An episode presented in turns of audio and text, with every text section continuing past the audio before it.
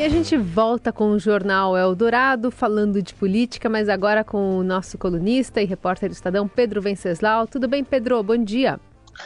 Bom dia, bom dia Carol, bom dia, Raíssa, bom dia a todos. Pedro, muita repercussão dessa entrevista que você fez com a deputada Tabata Amaral, que, aliás, é, está nessa comitiva, né? O Frazão falava há pouco da e a Eliane também, né, sobre essa visita do presidente Lula à China. Então, ela está na comitiva, integra essa viagem. E antes de embarcar, ela deu uma entrevista para você, falando que falta uma esquerda com uma visão econômica de centro. E aí tem muitos comentários sobre, sobre essa entrevista, porque, enfim, tem gente que reclama, porque justamente é, é a visão econômica que determina se você é de esquerda ou de direita, enfim, de centro isso não faria muito sentido. Queria te ouvir sobre essa entrevista e a repercussão dela também. Primeiro, é, vamos olhar um pouco para o personagem Tabata Amaral. Né? Ela foi uma deputada eleita em 2018 pelo PDT, partido de esquerda, mas depois frustrou muita gente quando no Congresso Nacional apoiou uma agenda que não era exatamente uma agenda de esquerda, principalmente na pauta econômica. Ela acabou rompendo com o PDT, saiu, foi para o PSB, e no PSB foi uma das lideranças que se colocou contra o partido apoiar a candidatura do presidente Lula e indicar o candidato a vice. É, ela, ela namora o prefeito de Recife, João Campos, que também é uma liderança importante do partido, e naquele momento ali, quando estavam havendo aquelas negociações, ela foi contra. Depois o PSB acabou formando essa aliança, ela aceitou, se recompôs ali fez uma, uma releitura das suas posições políticas e apoiou o presidente Lula e o PSB, agora tem a vice-presidência da República.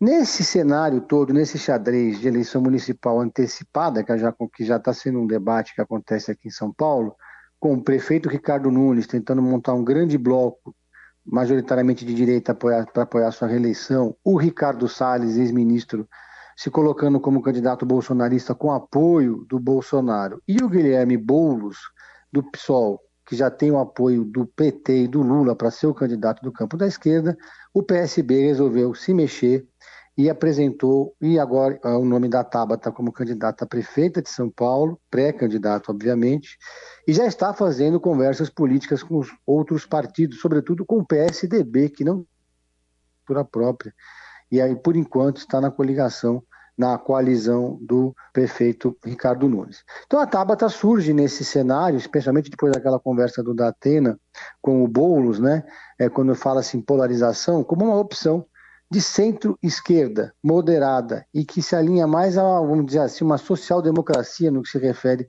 ao debate econômico. A gente até é, tirou um trechinho da entrevista para mostrar para os nossos ouvintes. O PSB é um partido independente, de centro-esquerda, e faz falta ao Brasil uma centro-esquerda forte, punjante. Eu, obviamente estou defendendo a minha visão de mundo e é por isso que eu estou no PSB tão feliz com essa escolha que fiz. Faz falta uma esquerda que tem uma visão econômica de centro, pautada nos dados, nas evidências. Faz falta um centro progressista que seja contra as ditaduras de esquerda.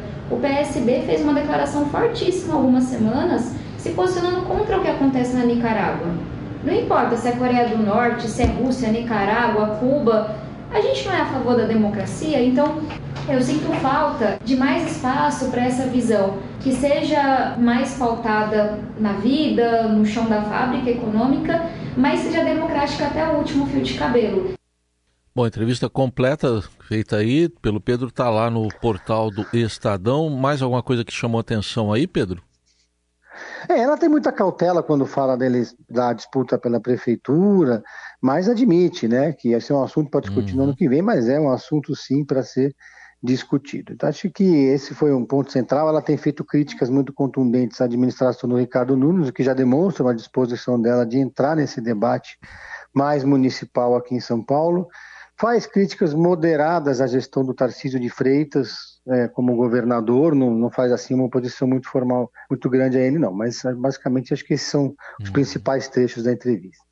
Fala também sobre o presidente interino, né, Geraldo Alckmin, que chegou ao palácio, mas abriu mão de usar a cadeira do presidente Lula, que está na China?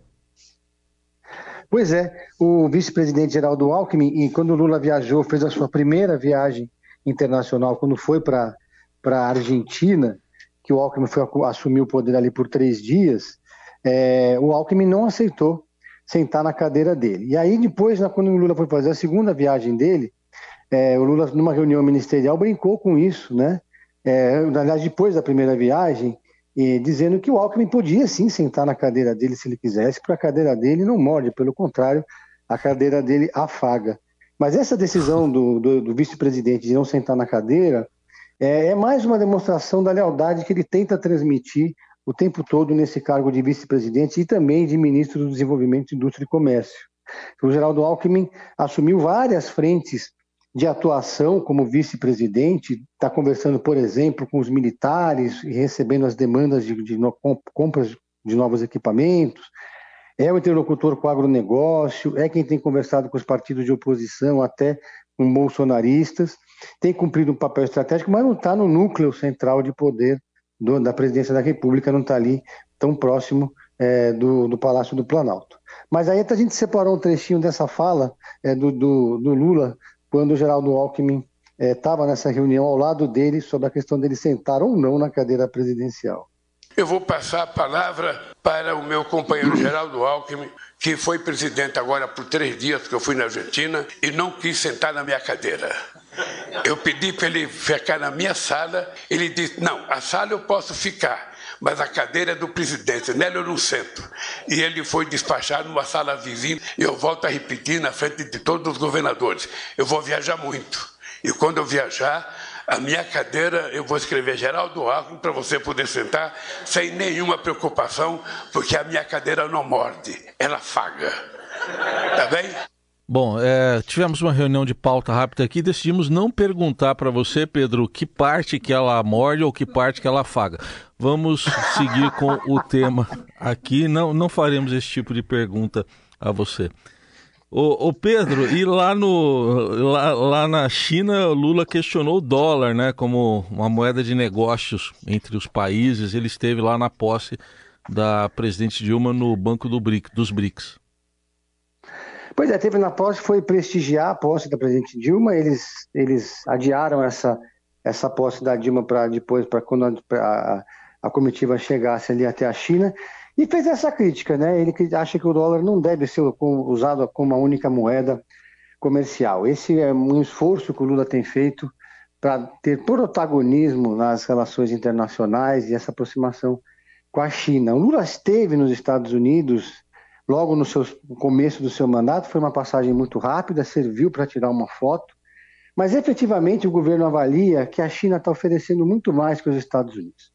A China está muito mais interessada de fato em fazer negócio com o Brasil, em abrir o, o seu comércio para produtos brasileiros e o Brasil precisa dessa relação mais intensa, digamos assim, do ponto de vista da balança comercial com a China. Os Estados Unidos não vê essa reciprocidade com os Estados Unidos, embora tenha, venha mantendo essa relação. Então, cada vez mais a China, a China vai ocupando esse protagonismo, e essa é uma tendência que não tem, talvez tenha uma pitada de uma de ideológica, mas muito pequena, na verdade é uma questão bastante pragmática.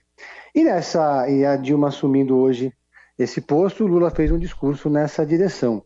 A Dilma que fica até 2025 em Xangai como presidente do banco, presidenta do banco dos BRICS, salário que ela vai receber vai ser de 500 mil dólares anuais, um salário bom, é, claro, para os operadores brasileiros, mas um salário que está em linha com o que recebem executivos de bancos é, pelo mundo, né? Hum. E, e, e, a, e é uma indicação que foi feita pelo Brasil que mostra, nesse momento, o prestígio do Brasil de indicar o Banco dos BRICS, né? Pedro, agora há pouco o ministro Fernando Haddad deu uma entrevista aqui à Globo News, é, para explicar essa questão de algumas empresas chinesas que praticavam concorrência desleal com algumas companhias do Brasil, ao burlar ali essas regras de, de importação por meio da internet. Né? O governo, nesta semana, informou que, para combater essa negação de impostos, vai acabar com a isenção de até 50 dólares para envio por pessoas físicas, e aí todas as encomendas vão passar a ser tributadas igualmente, 60% do valor da mercadoria. Ontem, a, a, a primeira-dama, Janja, também tuitou sobre isso, enfim, deu um, um burburinho aí nas redes sobre a repercussão disso para as pessoas que compram né, dessas mercadorias. É, acabou também se politizando essa discussão que deveria se manter na área econômica, né? É, essa, a discussão do Brasil com a China ela foi muito politizada é, durante o governo Bolsonaro, que agiu de forma infantil, ideológica, fez no momento mais delicado da economia brasileira, no começo do governo Jair Bolsonaro, começou a atacar frontalmente a China por meio da diplomacia, as relações se estremeceram, uh, continuou havendo, claro, obviamente, um fluxo comercial entre os dois países, mas é, houve problemas, né?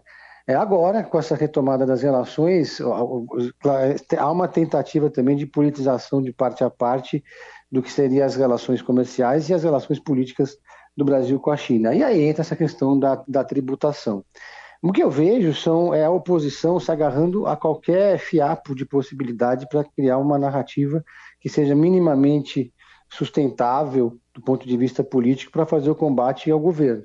Então, eles encontraram aí nessa questão da taxação da Shine, por exemplo, principalmente vários blogueiros criticando a, a, questão da taxação da Shine, que muita gente da classe média usa para criticar é, o governo e, e, alguns tentando apontar o que seria uma incoerência. Mas é preciso dividir as coisas, né? É preciso entender o que, que é, é o arcabouço fiscal, o que, que é a estratégia do governo, a estratégia da fazenda, o que, que é a questão tributária, da questão do comércio exterior e da questão política, né?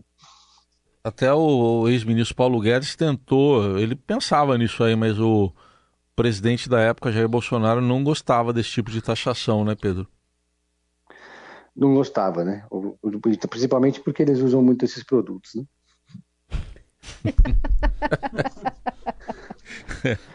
Muito bem.